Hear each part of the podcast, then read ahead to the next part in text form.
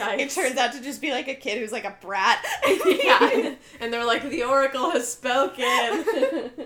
I hate it here. yes, we must write that in the runes. Welcome to another episode of We Explain Movies. I'm Kimmy. I'm Kayleen. And I'm Courtney, and this is the podcast where three best friends submerge you in a cesspool of spoilers as we explain, rate slash review, and decide whether or not to see the latest and greatest or most beloved classics of film. Since this is a cesspool for spoilers, we will be talking about various movies today. If you don't want those spoiled for you, go check out our spoiler timestamps on Instagram and Twitter at We Explain Movies. Here's how it goes today. We're actually going to play some games where we usually do some listener questions. We're going to try out some games today, and then we're going to discuss the movies that we watched in this round. Uh, we all watched at least one, so we're going to do a little discussion on that. Boom. Goes the Let's- dynamite. Let's get into this Yes. game. So the game that we came up with for this week, uh, we each have a favorite actress and a favorite actor, and the three of us have all looked up their domestic box office records. And so what we're gonna do is, uh, for instance, I have Amy Adams. I'm gonna list three Amy Adams movies, and they're gonna have to put them in the correct order of domestic box office gross. Going from biggest to smallest? Yes. Okay. Going from biggest to smallest. And do you two want to introduce who you will be playing as? Like what our actresses are? Yeah. So my actress is what gonna my avatar is. my actress is gonna be Emma Stone. my actress is Jessica Chastain. And then the game with the actor is gonna be a little different, so stick around for that too. Yes, we'll play the actor game next. Um, so who wants to go first in sharing the movies? You want me to go? Yeah. Yeah. Okay, I'll go. All right, so these are um, three of Jessica Chastain's movies with box office numbers. You have to guess which is. the other movies don't have box office numbers. the- With box office numbers. you have to guess the numbers. oh god. This is the price is right. They're Um, like, Miss Sloane, who? Here it is: Lawless, mm, Crimson Peak, Molly's Game. Okay. I'm feeling a lean towards Crimson Peak. Uh, this isn't my answer. I'm just thinking out loud. Are you making notes? No, I'm just writing I'm just writing them down so I can like stare at them and I was think like, are you doing it. math over there? There's no way. if I do the formula just right. I'm actually Googling it and cheating. um, Lawless has one A. So does Molly's Game. Has one A too. Crimson Peak also has one A. Points for an apostrophe though in Molly's game. Um, If Molly's game was all about money. If it's Molly's game possessive, does that mean she owns the game? Uh, I feel strongly about that one. I just feel like people are stupid enough to go see Lawless. I do have an inkling that a lot of people saw Lawless. I think Crimson. Okay, okay, okay. This is how I'm gonna go. I think it's Lawless. your final This is my final answer. I Don't think say it's, anything yet until I've gone though too. Mhm. I think it's Lawless, and then Molly's game, and then Crimson Peak. Okay. I'm gonna go Crimson Peak, Oh shit. Lawless, Molly's game. Oh, you both got it wrong. Ah. Lawless was the highest. I knew that. Crimson Peak was the middle, and Molly's Game was the lowest. So you got the first, and I got the second. Yeah. Yeah, or I got the last, and you got the top. Um, and then we also wanted to share for each actress what is their highest grossing film of all time, and what is their lowest. Jessica Chastain's highest grossing film of all time so far is Madagascar 3. Oh no! she was in that. Her lowest um, grossing is a movie called Stolen, which I have not seen. I feel like the lowest ones we won't have seen. I mean, I'm not act- acting like I've seen Madagascar 3, like I haven't. but yeah, good job, guys. I mean, I would say, like, or bad job. Bad job. You guys suck. Do you want me to go next? Yeah, You go for it. Okay. For Emma Stone, we've got Birdman, La La Land. I thought you were gonna say Wallace. Because she was in that Gangster Squad one, which is basically the same movie. Okay. and Easy A. Oh, cute. Oh, I hope that one's not last. Ugh. My- ugh. I'm gonna just jump feet first into this one. Okay. I'm gonna say La La Land, Easy A, Birdman. Final answer. Well, yeah. but let her go first. Well, yeah, I know. I'm gonna say Easy A first, then La La Land, then Birdman. Courtney was right. Oh. Sweet. Birdman was like really low down the list where I didn't even see it. It and I looked- was like, "Excuse me, Yeah. where did it go?" It Wow. looked too artsy for for the, crowds to go to. Yeah. I mean, in La La Land, that's just for the masses. Both uh, the Oscars. yeah. Yeah. All right. Um, Uh, and then her highest grossing film, I think, is pretty obvious. La La Land. No. Wait. Her highest grossing movie? Yeah. Aloha. No. Superhero. Oh, Spider Man. Yeah. Oh. The Amazing Spider-Man. Right, she's Gwen Stacy. and then her lowest grossing film is the one that I was telling Courtney the other day. It's the one she wishes people go out and see, which is Paper Man. Nice. Paper Man is so good. It's her lowest grossing film, like way down there. I think That's it's just because it was indie. Probably. It, it was And not wasn't released in theaters. long, yeah. no. Yeah. Okay, so I chose Amy Adams, and here are the three Amy Adams movies Leap Year, Doubt, Her. Ooh. I'm already ready. Oh. I think it goes her leap year doubt. that was my guess too. You're both final with that? Yeah. Say it again. Her, leap, year, doubt. Wow, you guys read it in reverse order. Oh. It is Doubt, Leap Year, Her. Wow, How is really? doubt the highest grossing? Is it because of the cast? It's because of the Isn't that crazy? Yeah, it's probably because of Meryl. However, this is um this is low on her entire filmography. These are and they're all three right next together. Oh. Um, however, Doubt made 40 million, Leap Year made 29 million, and Her made only 28. That's crazy. I feel like her was so much more widespread than Yeah. doubt. right? Than Doubt, and it's but I bet a lot of old people went to see Doubt. Yeah. Um, That's her crazy. highest grossing film is Batman v Superman: Dawn of Justice, Mm-hmm. which I can be happy is not Justice League, I guess. and then her lowest grossing film is an indie movie that I have seen called Standing Still. Did you like that movie? Mm, It's an early 2000s movie about different couples all getting together during a weekend to celebrate one of their weddings. And she's the one getting married, but then, like, her girlfriend from college shows up and they, like, make out on a bed. And she's like, Oh. No, I can't. I'm getting married. Oh. And James Van Der Beek is there. Uh, And so is that, like, he's always there. stoner brother he from, just uh, shows up. from Meet the F- Parents. Oh. So it was not good. Okay. but yeah, on her on her uh, on her Rotten Tomatoes, it wasn't her lowest. No. Yeah. So speaking of Rotten Tomatoes, our second game, we all have a favorite actor. Yeah. So we are going to play the same game, but with Rotten Tomatoes scores. Mm-hmm. Three movies, and we're going to uh, try to put them in order of highest Rotten Tomatoes score to lowest. Which, like, just so the masses knows, I didn't realize how many varying degrees of scores were going to be out there. So the three movies that I picked, that I'll say when it's my turn, but were different on the different scores. So I think it's going to make it hard. It's because like, IMDb is with fans. mm, Like anyone can contribute to that. whereas Rotten Tomatoes is just critics. It's just critics. Yeah. Don't they? But they have like the That's the audience part score and the but- audience. Yeah, but that's not factored in this list. I don't think. Mm, This is okay. just critics. I see. Okay, well, I'll go first again, I guess. My actor is Oscar Isaac. Ready? Yeah. Sucker Punch. Oh yes. A Most Violent Year. The Promise. I don't know what the promise is. Could you tell us about it? Oh, I definitely thought you'd seen it. The Promise is um, with Christian Bale. okay. Here's the movie info. It says when Michael, a brilliant medical student, meets Anna, their shared Armenian heritage sparks an attraction that explodes into a romantic rivalry between Michael and Anna's boyfriend, Chris. That's Christian Bale, Okay. a famous American photojournalist. What year did that come out? 2017. Is it a period film? Oh. It is. And what's a most violent? I know what that is now. Then, the most violent year is the one that we didn't even get through. It's with him and Jessica, Mm-hmm. um, and it Oh. seemed like very mob. Very 1970s. 1970s. When did that come out? 2015. Then what was your third one? Sucker Punch. Sucker Punch. Okay, I would think people would probably eat up a most violent year, and then Sucker Punch, and then The Promise. I'm gonna say a most violent year. The Promise. Sucker Punch. Can you say those again? Sorry.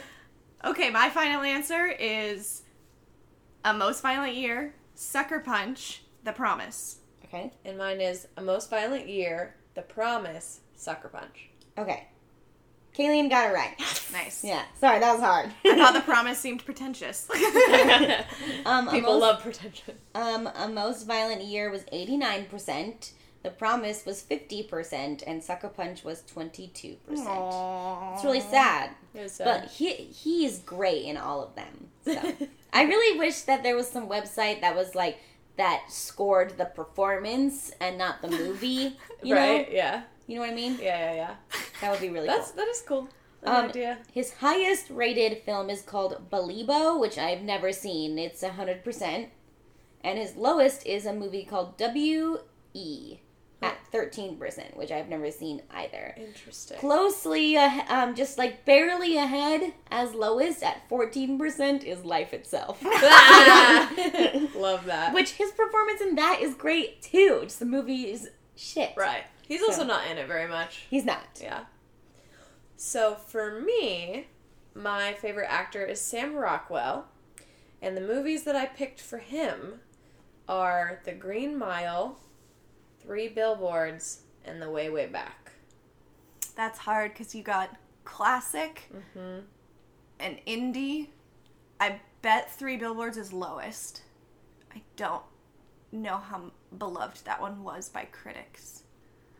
But then the way way back, I don't know how many critics even saw it. I'd be mad if the Green Mile's not number one. I think it's three billboards, then Green Mile, then The Way Way Back. I think it is the Green Mile, the way way back, Three Billboards. Those are your final answers? Final answers. Neither is right. Okay. What? The Green Mile's fucking last. Ah. it goes three billboards, the way, way back, the Green Mile. Can you tell me what those percentages are? Three billboards is 91. Here's Oh. also what I think. The older something is, the more the score has a chance to go down. Because stuff has 100% a lot right, right when it goes to theaters and then loses Yeah. it. So I think Three Billboards has a 91 because it's still pretty recent. Um, the Way Way Back has an 84, and The Green Mile has a 79. Wow. Boo! I know. People don't have the right amount of love, or at least critics don't have the right amount of love. Wow. I Isn't can't that believe crazy? that. Yeah. I'm gonna Yeah. fight every single one of them. I know. John Coffey I can't like the deserved fact that better. it's not a B. Like, what is that? That's stupid. um, the highest one on his Rotten Tomatoes is a movie called Blaze. This was from 2018, which again is why I think it's so high right now. It's a 95. And then his lowest one is some movie called Strictly Business. Hmm. Strictly I don't think he was a big part in that one. Yeah, that's the hard thing. Is It was you're a like, ten percent. a tiny one. part Wow. in it. Yeah. Okie doke. So my favorite actor is Jake Gyllenhaal, and your three movies are Zodiac, Brokeback Mountain, and Source Code. Ooh. I think I'm gonna be disappointed. I. Why would you put source code on there if it's not a fucking trick? Maybe they're all really close. Mm-hmm.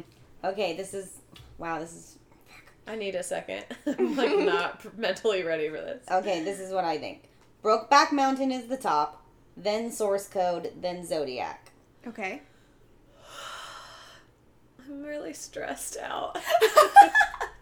I, I, I want it to be Brokeback Mountain Zodiac source code, but I think.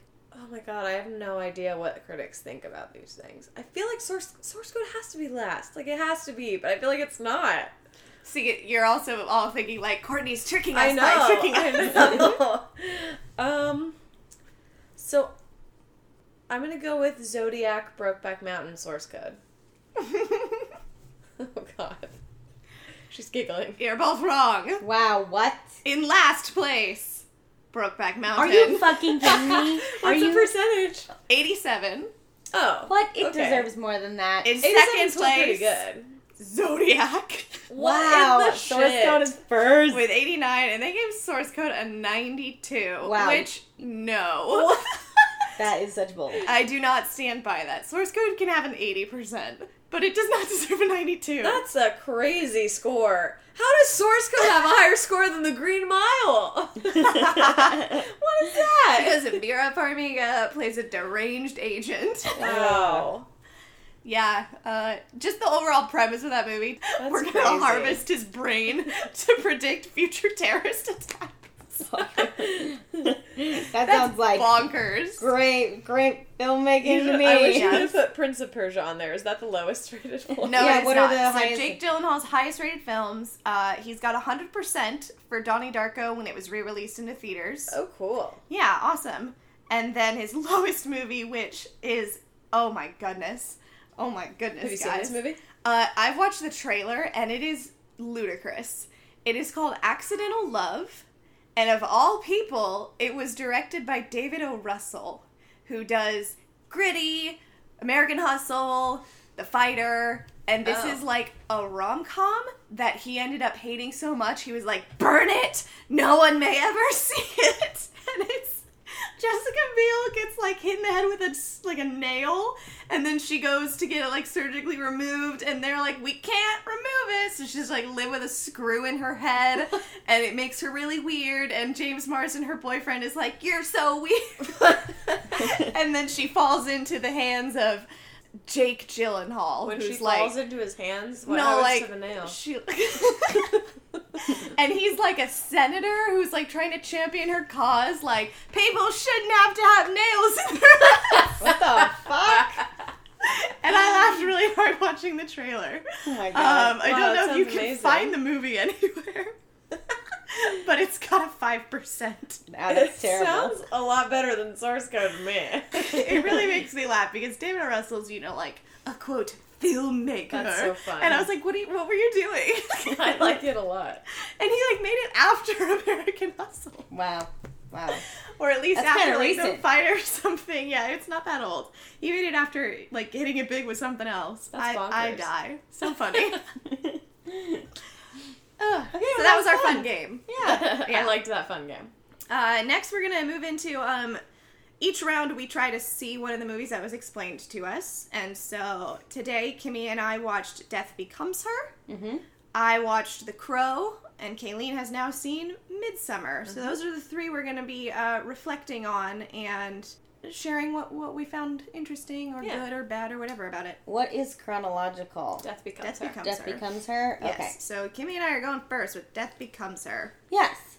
I I liked it a lot more than I thought I would. Oh, that's good. Yeah. I I was like, I don't know if it's because I I came home from work and I was really tired and I was like. I'm like more invested than I would be if I was like uh, on my A game hmm. or something. Like but if you were searching for a film to watch and that was what you chose. Yeah, yeah, I just liked that. It is for sure that vibe of like Tim Right? Burton esque, and I I know you said it, but when I saw it, I was like, oh yeah, there's like these pastel 80s architecture walls when she's walking around like the beauty place to get her Mm. and just how nice it looked i was like that is so eerie like it Yeah. just it was so creepy like these purple and pink walls where every, everything in the 80s looked kind of hazy and, and i just was like uh, put off by it Did Yeah. you see that weird thing that I told you about? Like where she walks past that open door and there's Yeah, a the- guy on like the wheel? like a hamster wheel. Yeah. Also, there's just, I mean, obviously, it's a movie about um, spoilers for Death Becomes Her. It's about women taking an elixir to live forever. Um, but there was other things where it's like she was in the room with one of the estheticians, and all of a sudden a man was in the room with her, sitting Yeah. on the chair, like, Yeah. and there was no way he came in. So Yeah. it's like he magically appeared. Um, so that was kind of a fun element, seeing stuff like that. I liked seeing the depth of um, Meryl Streep's character because I envisioned her being more like shallow and vapid, and she is, but there's there's layers there that I wasn't expecting, and I mm. guess that's what kind of turned me off of it the first time. But watching it, I was like, oh, I, I felt bad for her sometimes. yeah, yeah. You know, and when she gets put down by the younger beau, Who is named Dakota. Yeah, You left that name out, of the Kaylee. boyfriend. I don't even remember that. We were dying. She was like, Dakota! yeah, I was like, what? Uh, something about just like the, the depths of the characters and their relationship. I really enjoyed this. Um, their names are Madeline and Helen, and so typical uh, nicknames for people like that, it would be Maddie, and then you don't really abbreviate Helen. Right. Um, however, they only refer to each other like in the first few scenes. Like every time they re- reunite, it's like every time they have a reunion, they call each other Mad and Hell, which are just That i- mean. That is funny. I never thought about It's- those as like yeah. their own words. and like being like mad as hell. You Yeah. know, they clearly there's just so much animosity between them as friends to, Yeah. to call each other mad and hell. I was like, those aren't nice nicknames. My only funny. like gripes with the movie is that Bruce Willis was not as I pictured. He looked like Stanley Tucci in The Lovely Bones, and I Mm. Didn't like it. yeah. I was picturing Bruce Willis like in The Sixth Sense. Like where he just Mm. kind of looks like average Joe and he wears like tweed, but he looked like Stanley Tucci in The Lovely Bones. yeah, no, they definitely like super try to disguise him. They're like, "D- no, he's not an action star. Yeah. And then um, I've just had to sit through movies where Meryl Streep sings too many times in my life. I feel like I've had enough. yeah, and she sang in the beginning. I'm like, I Um, think that's the only time she sings though. yeah, Yeah. but uh, and and then it's just one of those things where when we when we discuss a movie, I like the way you both deliver jokes so much, Oh. and so wrinkled wrinkled little star was not funny when she did it. I was like, Kayleen did it better. Go back to Yale, Meryl Streep. I'm just kidding. That's the title of the episode. That's yeah. funny. Uh, I would like to. I haven't mentioned her on this podcast yet, but I really would like to talk to um, my best friend in Oregon, Danielle, because she's a diehard Meryl Streep fan, and just see what her thoughts are Yeah. on this one and where where it ranks for her. Because where does it rank for you in terms of Bob Zemeckis? well, obviously, all the Back to the Futures are the first, and then Yeah. Roger Rabbit is probably second. But I also really like, yeah, Roger Rabbit would be second. Probably like Forrest Gump. I've only seen Castaway once, and I did enjoy it, but it's like not a really rewatchable movie, and this It one is, is not uh, because I did watch Yeah. Castaway, Castaway this week, and I was very surprised when I saw Robert Zemeckis' name. Oh. I had forgotten that, but I mean, it was Tom Hanks. I should have seen it coming.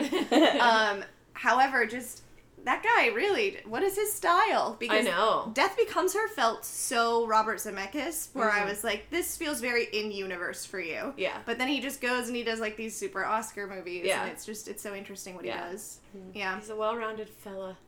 Hmm And then I mean, he gave us Manifest, so He gave us Oh, the best God. show. yeah. I'm excited that you watched The Crow.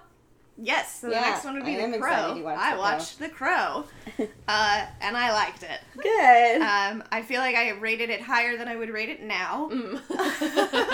um, and and there were some things stylistically that I found myself loving, and some Oh, things stylistically that I hated. Yeah. That I hated. Um, I think we edited it from the podcast, um, but Kayleen talked about how there would be these seemingly random freeze frames. There's a lot. right? There's yes, because I feel like you mentioned it when for the first time when uh, Sarah and Eric hug together. It's actually like right at the beginning, and like it kept coming back, and I was like, "What are you doing with this?" Um, It's really odd. yes, my other style thing that I just ugh, it, it bothered me every time it happened. There was a lot of POV from the crow itself, Oh.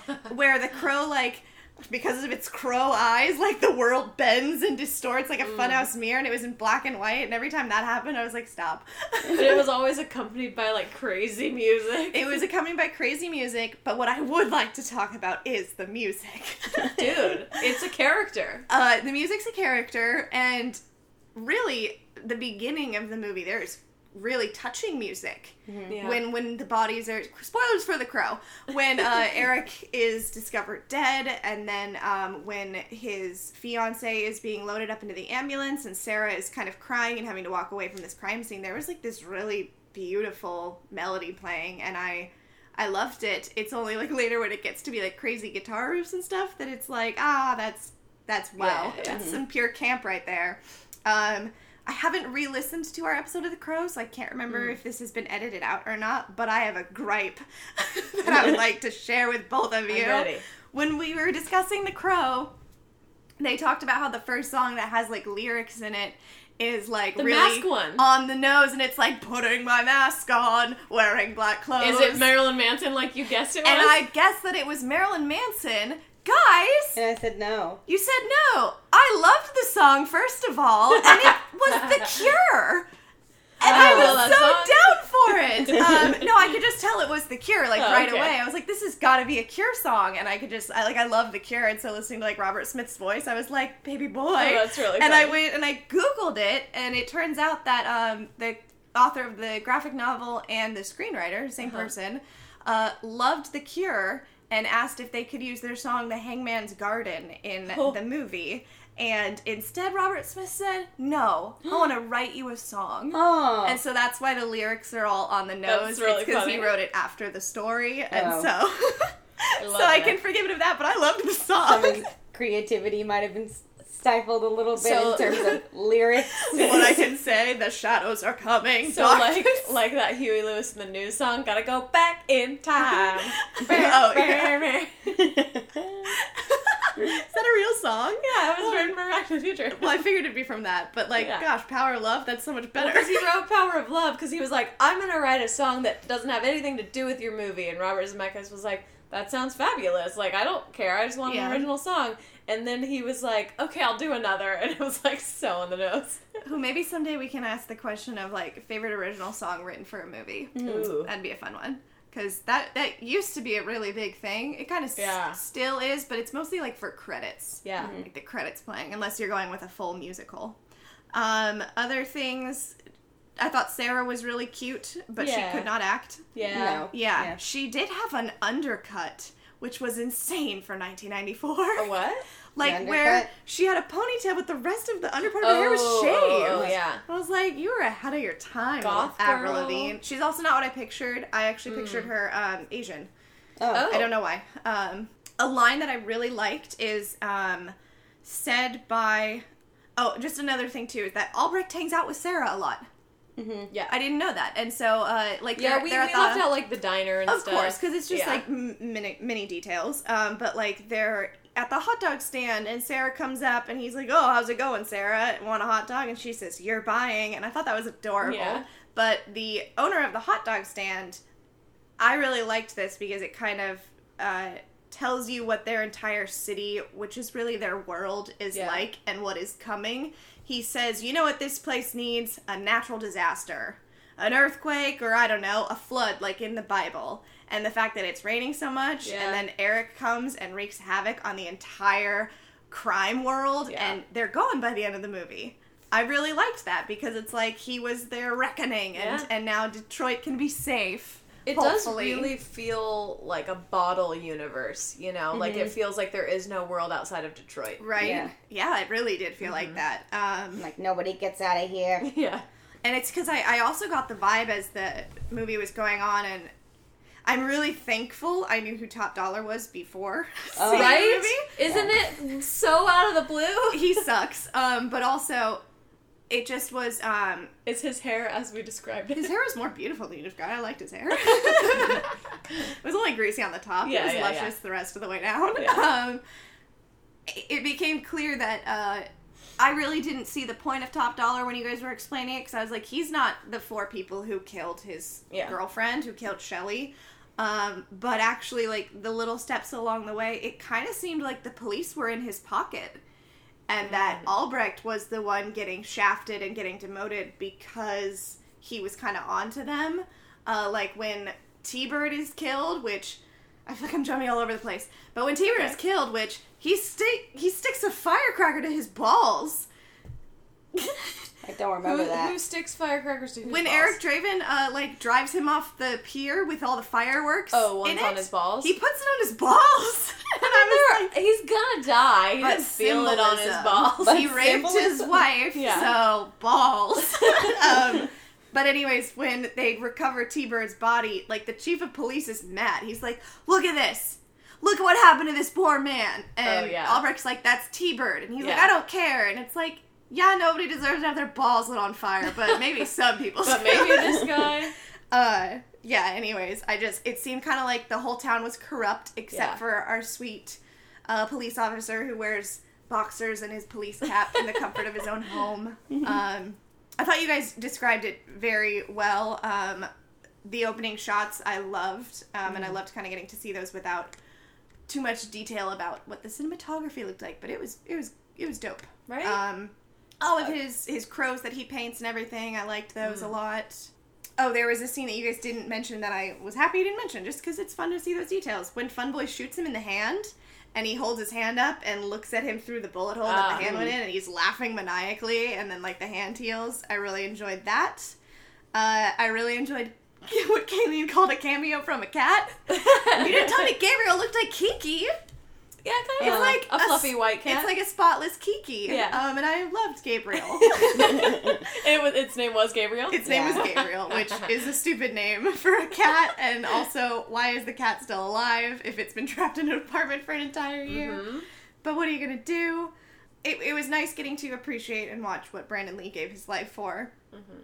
and I, I enjoyed it. Isn't I would it like a to watch nice, it like, again. Halloween. I would, yeah, that's Era? the thing is, I would like to watch it again. Halloween time. There was something else. He just wasn't what I expected. He really wasn't. His voice is so deep, and he really just looked like the Joker to me. It didn't look as different from that as I had expect anticipated it doing. Um, and he his acting style was funky. I didn't, I didn't like hate it. you He yeah. wasn't a great actor. Well, that's the thing is, I don't think it was bad. I just was like, Yeah. this is a choice. It's Um, it. It was kind of. I don't think that's very far off from what he was probably like in real life, which is why it's Mm. interesting. because that's just peop some people are weird. Yeah, so yeah. he just fit like I'm a weird dude, and Yeah. uh, Not like really trying to be scary, just kind of naturally being right. creepy. Yes, a little odd, yeah. Yeah. and all of his goth girlfriend flashbacks were funny.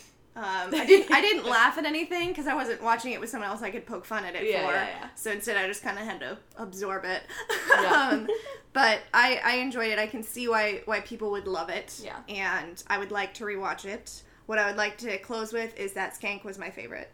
Oh yeah. You guys didn't tell me that he was like a crazy Looney Tunes druggie. Yeah. oh yeah. like he's there's this part where like him and T-Bird they like punch the air together and they're like, oh, Is that right after he was humping the parking meter? It's right before the humping. okay. So then I was like, what is this scene? And then he starts humping the parking meter. I was like, that's skank. um, and he's just insane. Yeah. Yeah. He's a crazy person. And uh, he really reminded me of like a combination between Toot Toot from The Green Mile and Mr. Jangles from The Green Mile. oh my god. Which I know is not his name. That's what he names the mouse. What is Yeah. his name? Uh, It's something really De- Creole. Delacroix, Delacroix. right? Yes. He reminded me of Delacroix meets Yeah. Toot Toot. I would like to think that you met Mr. Jangles. I did meet Mr. Jangles.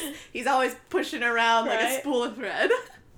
Uh, so those are my thoughts on The Crow. Great. I'm glad you liked it so much. I did. It was a fun experience. Yeah. Very unique movie. Yes. Both both of those are pretty I would unique like to watch it on a stormy, dark night. Yes. I want it to be raining outside. I would Which- like to and then I'm gonna light your house on fire. um, Death Becomes Her um, on a Halloween night. Yeah. We should Yeah. watch some more spooky movies this year, like Yeah, we did last totally. year. Yeah, yeah. Yeah. Alrighty. You guys ready to talk about Midsommar? Because I am ready to talk about Midsommar. Yeah. Yes. Um, so the hard thing for me is that I didn't remember to bring a notepad or anything into the theater. Mm. So I was sitting there watching it and on about like my third mental note, I was like, tits, I can't like pull my phone out and write this down. so at the end of the movie, me and uh, Christian and Dakota all discussed it. And we, as soon as I got inside, I was like, Dakota, don't talk to me. I have to write notes down. Which the discussion was fun because it kind of helped me remember more things. But It's nice that you got to do that. yeah, very excited. So I'm so happy that I watched it after you guys explaining it to me because with that, and I feel like this is going to sound like a negative thing, but for me it was a positive thing. I wasn't scared at all mm-hmm. because I knew everything. And since this movie is more just a slow burn and disturbing, anything that was gross or scary I knew about and therefore I could either like look away or I just I was never afraid for the main character. Mhm. I don't think I had the same uneasy feeling that most people would have on their first viewing because I knew when things were going to happen. Like I think It eliminated the creeping dread. yes Yeah. of like what's going to happen when and to who and what's going on. Like I just I knew it already. And the the time that I think I would have been the most on edge and when I was obviously it's not the same being explained to, but I was the most on edge in your explanation for this part too, is when you talk about Otterstupen. Mm-hmm. Because it's so, you know it's going to be something creepy, you mm-hmm. know? Yeah. And so when you guys talked about it, I kept waiting, like, oh, they're at the dinner table. Is it going to be here? Is, is Otterstupen at the dinner table or the lunch, whatever time of day it is? But so in the movie, I felt that lingering people mm-hmm. around me are probably waiting for what's going to happen when. But I. I told them that the part I wanted to look away at that they would see coming a mile away, which was of course the part where the woman jumps off. Yes. Um, Did you look away? I like did the little eyes between the fingers thing, which I do that often in movies because then you kind of like still see it, but it's just blurred colors, Yeah. you know. And I was like, damn, like I see her whole red face come up off the rock, right? Um, however, and this is jumping ahead, of course, but however, I didn't know they were gonna show their smash faces like seven more times. Oh yeah, Yeah. sorry. So They cut to like- those a lot. Which, like, how am I gonna know when each one is, even if you told me? Yeah. But I was like, oh, okay, I looked away for the face smashing, I looked away for the lady jumping, I'm good. And then they kept showing the faces, and I was like, well, now I've seen the faces. they were gross. That was Yeah. really gross. Um, Super graphic. And everyone around me hated it. I mean, I Um, don't think people love it. Someone's just eating their popcorn like more. um, I also was pissed because so our theater was packed. so was ours. It was. Yes, it's because it's in this dinky theater. It is. Put is, in yeah. the big theater. People want to ass see it. Yeah. So Yeah, our give theater me was that face packed. smashing in IMAX. Especially because we saw Hereditary in a giant theater, and Yeah. that was Really? such a success. It was awesome. And so, I don't know why they're doing that. our theater Idiots, idiots. finger Um, wag at you. But so I didn't hate that it was a packed theater, but what I hated is that the movie starts and the tapestry thing comes up, and I like, you know, it's like this the first second I see the tapestry thing, and then people have to get by me to get to their seats. Aw. And I like because I was like, oh yeah, excuse me, and getting out of their way. I totally like it wasn't even that I was trying to look around them. I just kind of forgot to look at the tapestry, and then by the time they were out of my way, I was like, shit, I need to be looking at these, and then it was gone, That's and I was super mad. I was like, I was meant to look at that. so hate those people. They're the worst. Another thing that I was paying attention to because knowing what's going to happen is when Dani is leaving her parents a voicemail, I was like, oh, I wonder if, like, you know, me watching it, I wonder if there's any way people could have guessed that they were dead already just by, like, the way they're sleeping or something, right? They looked pretty weird. They were breathing still. Oh, that's so sad. Oh, Yeah. you're breathing still? Yeah. Oh. Isn't that crazy? They just sleep like freaks. Because I, I was like, oh, they're gonna look stiff or something weird, and then I'm like, oh my so god, they're eerie. still alive. See, that's the kind Meaning, of meaning if they would have like answered the phone, maybe they'd be Uh-huh. alive. Those are just the gems that you want to rewatch this movie Oh, for to catch stuff like that. That's Yeah. terrible. Uh, another thing that I wrote down is an Easter egg. You guys might have brought it up, and obviously we just did the Midsommar episode really recently, so I haven't re-listened to it or anything.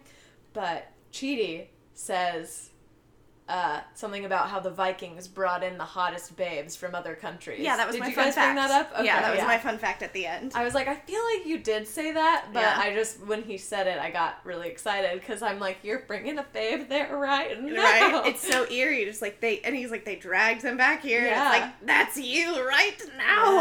Yeah. this also I just it's it's awesome getting to watch it as if I already seen it once because I got to like notice cool things. When she blows out her birthday candle, it totally sounds like Yeah. I think the candle even goes out on her inhale for some weird reason. Because it's like Oh. the candle wasn't lighting properly, and so Right. she's like, and it like sucks the flame Maybe. away. Yeah. in that scene, which I was happy that you guys didn't really go into depth on it because it was really like beautiful to watch.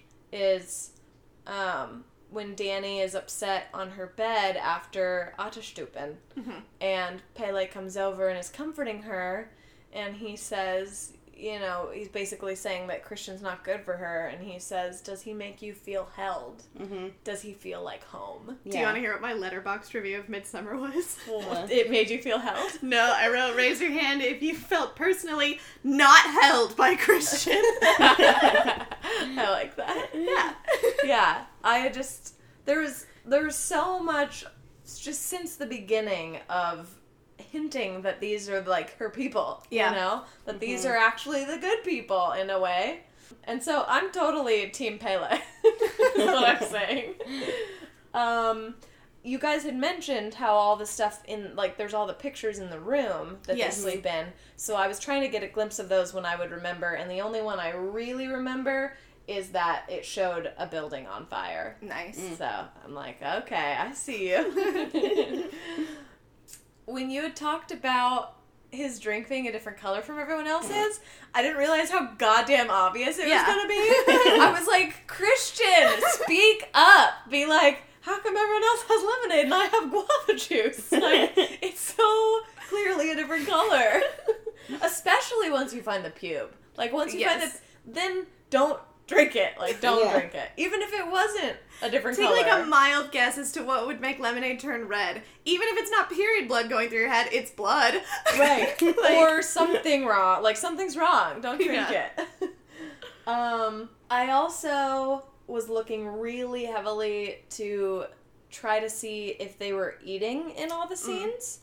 And I was a little bit upset because I was paying attention really hard, and sometimes it would get really frustrating because I would look at one person and then I would, like, you know, I'm focusing on person number one, and then person number three puts their fork in their mouth, but I was focusing on person number one, so I didn't notice if there was food on the fork. Right? So I was trying really hard, but at different times I did catch people faking it, and I did catch people actually eating. Oh, so I did actually see at least once or twice food go in mouth. Huh. Uh, I never saw people drink their drinks except for like the shots and stuff they take together. Yeah. Um, and I did see a lot of fake cutting. Like I saw people Uh-huh. who were just constantly like pretending to cut, and all their knife was doing was like grazing the top of their pies or whatever. I wonder what the reasoning for that would be. So int- I wonder if it's as simple as like that's eerie, right? Right- right? Imagine Thanksgiving dinner, but everyone's just like smacking their fork just and knife flailing their I utensils also around. wonder if it's like if it's as simple as the director was trying to trick you. Maybe You know, Yeah. like have people eat sometimes, have people not eat sometimes until it's like really apparent at the Yeah. end. Which that's stupid if that's the thing. I also just wonder, you know, for the people who aren't eating, how do the because at the end of the meal, people's food is less. So what's happening to the food? Are you just tossing it on the ground? I don't know. Maybe it's like a hierarchy thing too. Of like you're not allowed to eat at this meal, like this person eats at this Mm. meal, um, but we don't want the outsiders to look uncomfortable or something like that. I don't. I don't know. I would like to know more about the food. I also I just started to notice this over and over again that not only is Christian not supportive when she's having a hard time, he's not supportive when she's having a good time. Yeah. So like when she is becoming the May Queen or like when, you know, she gets to sit at the head of the table, all of those times everyone is so happy for her and Christian is just sulking Yeah. Mhm. or confused. And I'm like and then it made me think about the scene where his friends are like, "Dude, you need to break up with her." And his defense for that isn't like, "I love her" or these are all the reasons why you guys are wrong. His defense is, what if I break up with her and I regret it and I can't get her back? Right. So what that says to me is that he's just worried she's gonna go and like become a better person without him, and then he's gonna realize what he's missing out on. It's so he selfish, just like and keeps her on a leash Yeah. and doesn't fucking care about her. yeah. Oh, it's the- so frustrating. the That's great. indecisiveness is crazy. yeah. yeah. What sucks is that there's people like that out there, man. Yeah, it's it's Yeah. totally a realistic feeling relationship. Mm-hmm. Yeah. I believed all of it. I Yes. was like, that's a real guy right And there. And their fights are just like so sad. yeah. Because Because it's clearly a couple who's who's past their prime, who doesn't know how to communicate. Like yeah. as as relationships go on, you have to deal with certain things, and they never dealt with them along the way, and so now they just they're just so passive. They don't have to do anything. the fact that after like she said, it's been four years. Mm-hmm. After four years, you are still having fights where your boyfriend says, "I'm just, I'm just gonna go home." Like, talk it out, dude. Yeah. Yeah. You're never. I mean, I understand he's not very invested, but your relationship isn't gonna last if every time you get in an argument you leave. Mm-hmm. Then you're just burying more and more feelings. Stupid. And forgetting birthdays Yeah. and not worshiping May Queens. That is a thing also, which maybe we should talk about at the end, but I have a lot of questions around the whole the frequency of the event. I know we Yeah. talked about it a little Yeah. bit, but I just am curious because you know maybe they maybe they like crown a May Queen every year, but this specific sacrifice doesn't happen every year. Maybe that really does happen only every 90 years. But it can't happen 90 because Pelle's parents died in a fire. That's And that just seems so. That Why that's would what they it have that in there if that wasn't true. Yeah. Another thing too is I think it's yearly. Reason why I thought that too is because that baby's there with no parents, Yeah. and so I was, and that baby's like a year old, and so I'm like, mm, True, you're true. clearly the product of outsiders, and then them being like they're on their pilgrimage when really everyone who was on a pilgrimage came back for the festival. Right. Nobody stays away from the Oh. pilgrimage or from the festival. And so then that also just raises these questions for me of like because we didn't really get to see any of the May Queen's pictures up close, like Mhm. how many of them are still there? Yeah. I feel like a lot probably.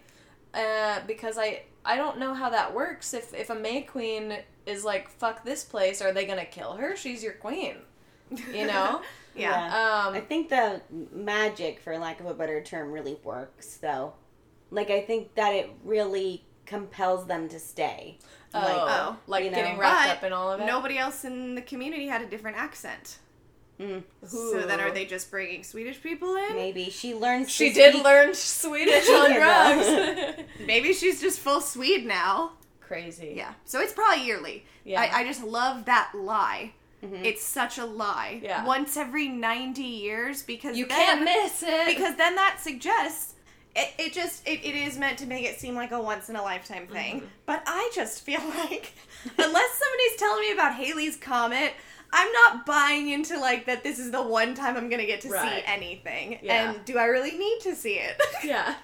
Sure seems like a trap to me. it really does. I also didn't realize that they only have one oracle at a time and that they make them on purpose. Yeah. Mhm. I was very disturbed by that. I thought it was just like, oops, we accidentally let two siblings have sex and now we have an oracle. But they're like, oh no, when the oracle dies, we make a new one. But what I also am wondering is like, what if they keep breeding through the oracle? So it's like Ruben will be the father of the next one. So then it's just gonna get even Oh, more and more and more, right? Babes Like like Ruben and his mom or something like that. or Ruben and his sister, or, yeah, Yikes. to like keep that, keep The that pure- as linear as blood. possible. yeah, Incest babies aren't necessarily gonna be. they're yeah. not necessarily. That's why I'm thinking it's always like front, like like it just is kind of piling up on top of each other. Okay. So like Ruben's father or mother might Yeah. have also been the oracle or something like that to really keep it because in mind. otherwise uh, you're you're taking a shot in the dark. I also found myself being on board with the sex scene. It was funny because I was just trying really hard to think about these people in the way, you know, like in the metaphor and that they're all there to support you. And even though of course that's a very shocking scene to see all those naked women like watching those two people have sex, when the girl who is losing her virginity reaches out and the woman comes to hold her hand, I was actually pretty touched by that. Mm. Because, yeah, it's creepy and weird, and obviously that's not normal. But she did that because she was comforting her, like, it's gonna be okay. Mhm. This is a normal human thing. And she starts singing to her, and I really was like okay with it until they show his reaction, and I was reminded, like, yeah, it's fucking weird. and, then, and then it was funny too, because it was that harsh contrast between Yeah. kind of getting on board with this crazy clan and then seeing like the American going, "What is happening?" I might have found it funny if it had been uh, Mark in that situation. Mm. Like if Mark went away to go and have sex with that one brunette, And that was and then him? everyone kind of just like encroached on their Yeah. space and was singing. That would have been funny. But this case, I was just like yuckied out by everything. I just his he did such a good like big-eyed face at the woman singing at him. um, and then immediately after that, we get the Dani Dani's crying scene. yeah, which is really and she good. like throws up and everyone immediately comes over and is petting her head Mhm. and they do the thing where they're wailing with her and i think for a general audience they were pretty like respectful but there was definitely still laughter but so i i was just so invested in this whole like Yes. we all feel the same thing and how she's ne- like in all the times we've seen her have a panic attack, she's never gotten to be Comforted. helped. Yeah. And she she always also runs stifling away. it. You know, Yeah. she's trying to like keep it under wraps, and Yeah. she can't explode with all of it and get it out. I read a fun thing too that every time she has a panic attack, her main problem is not breathing.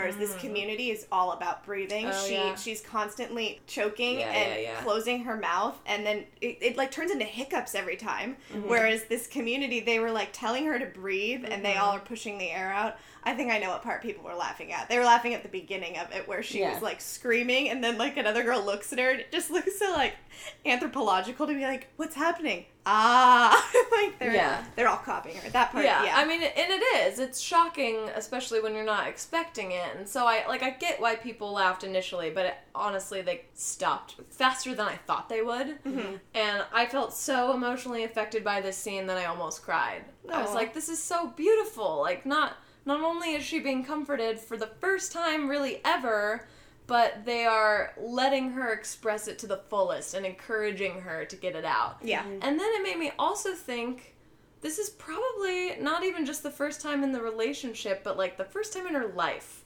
Because having a bipolar sister who is kind of taking up all of your family's time and attention because they want to make sure she's okay, they probably don't really have time to focus on whatever problems you're dealing with. And really, the only support system in her life seems to be that friend we never see on the phone. Who was like, She seemed your cool, though. boyfriend sucks. yeah, she seemed like a Yeah. homie. Yeah. She should invite her. To, She should invite her to Spain. to Midsommar. She'll be the next year's May Queen. uh, so I just, I just thought that was really beautiful, and it really affected me. See, I like that. I just I appreciate that these are um, themes and ideas that can be discussed, Mm-hmm. as opposed to maybe seeing the movie and being like that wasn't scary, Right. Or seeing the movie and being like that was weird. It's, But I think a lot of so much people are gonna to- have that course, discussion. Of course. Yeah. However, Yeah. I love discussing anything Ari Aster does because there's so much to it. or Yeah. just chalking it up to like that was a horror movie. Like it's Yeah. way more multifaceted. Than Because that. really, the real horrors are bad relationships and your parents and sister being killed. yeah. um, not not turning into a slug monster of flowers. and I didn't know she was gonna be a slug monster of flowers. There were so many flowers. Oh. It was like engrossing her whole Oh, body. so did she look like a slug? yes. Yes, Yeah. I know. She's Um, floral Jabba the Hutt. Yeah, okay, now I remember you describing it that way. I didn't remember that when I saw it on I'm screen. glad because it's a beautiful sight. it was a crazy sight. yeah. Yeah, wow, good description. She is like a floral Jabba the Hutt. And Dakota did notice her flowers breathing, and he's like, "You see him breathing?" I'm like, "Yeah." Isn't it disgusting? Yeah, it was like a octopus Yeah. sucker or something. Yeah. Oh, that I just I feel like you guys described everything really well, and and even the level that you thought that I would enjoy the horror elements, it is a lot better than The Witch. Uh, Christian actually asked me afterwards. He was like, I, I told them that I loved it, and they were both kind of surprised. They thought that I wouldn't like it as much. Again, I think they were more disturbed than I was because it was the, all a surprise to them. Uh-huh. And so they were like, "Oh, I'm shocked that you liked it so much." And Christian said, "What was the last horror movie you saw that you were like, I wish I hadn't seen that?" And I said, "The Witch." Oh, you didn't like The Witch. I hate The Witch. yeah. oh. yeah. You and I just bond over Black Phillip so much. I thought you would. no, I think Black Phillip's funny. I'm glad that I've seen it for that one part, Oh. so I know the joke. Oh, did you just not like the ending ritual? no, I just witch? hate the whole movie. Oh, did it scare you? I th- I just think it's like unnecessarily disturbing. Okay. Yeah. And I didn't see the point, and then the end was weird. Hmm. But it was funny. Like, I think it's fun, but I'm like, this is stupid. That's how I felt about it. Um, I'm like, give me underlying metaphors. Um, I also think, even though I haven't seen it and I can't say for myself, I do think that Hereditary is still something I would never watch, but this was something that I liked and was watchable for me. Good. I'm glad we could gauge that for Yeah. you. Yeah.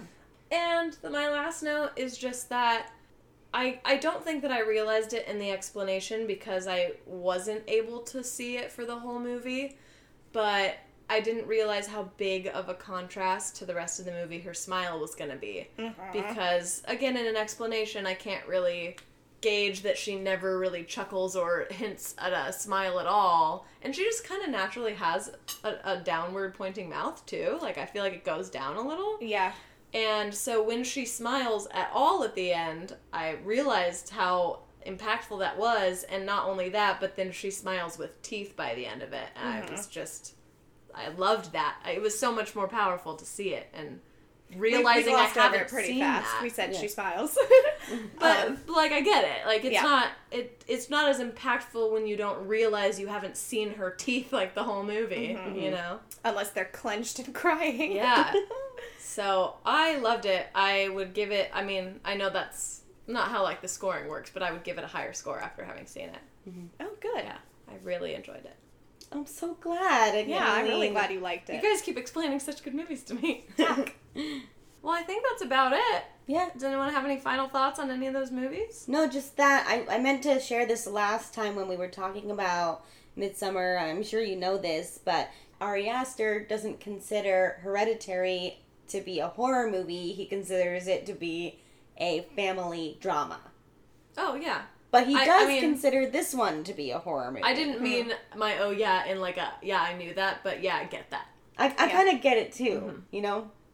I really just want to talk to him Yeah. and his mother.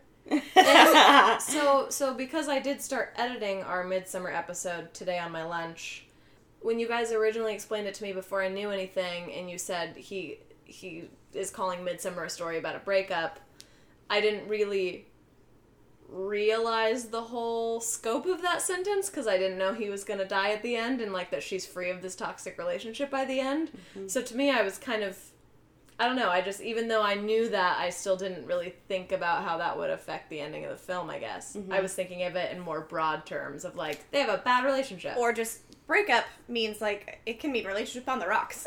Yeah. right, it that's kind of what I felt. Especially because they could have gotten together by the Yeah. end. They Yeah. could have. or maybe they break up and get back together. Like Yeah. they're one of those couples. So I'm I glad that that fact didn't spoil it for you because I was worried it would, but it was too good to hold back. Yeah. Mhm. Plus if he's saying it in interviews then he's not worried about it spoiling it. No, Yeah. he's not. Yeah. Fair enough, yeah.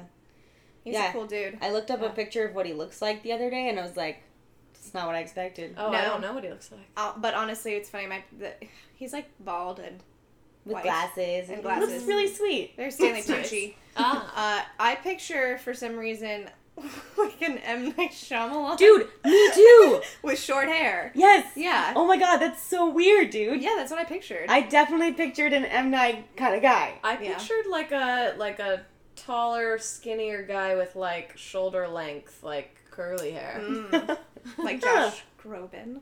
Kind of like like Josh Groban, but more like first of all older and more like um less conventionally attractive. Keith Richards. ah, Mick Jagger. That's funny. Thank you. Okay, well, next week, everyone, we're gonna have guest number two Special on the guest, podcast. special guest. A special guest. And it's also gonna be right before Comic Con, so these bitches are gonna be busy. Yes. Um, so Courtney and Kimmy are gonna do another explanation to me and my best friend from high school, Jillian. And they're gonna explain all of the movie that's on Netflix right now called The Perfection, Mhm. starring what's her name? Allison Williams. From Get Out. We share a Girls. birthday. Do you really? But she's Whoa. old. She's old. She's old. She's ancient. Yes. Originally, all I had to, to lay claim to was Thomas Jefferson, and I hated that. That was your only thing. That's no your birthday my to birthday. No I find that hard. Isn't Brendon Urie's like a day before yours? So many people's like, ugh, I've got like everyone just right around me, like Saoirse Sad. Ronan day before, uh, a whole bunch of people, and I get Brian Williams' daughter and Thomas Jefferson. uh, I'm also really glad that we have the Titan AE episode and the wrap up episode before the Perfection. So Yeah. listen to those. Otherwise, I feel like we're just inundating you with horror. Yeah. totally. Yeah. yeah, female led horror. Boom. Yeah. Well. Female led horror. Right. Go us. Ovaries before breweries.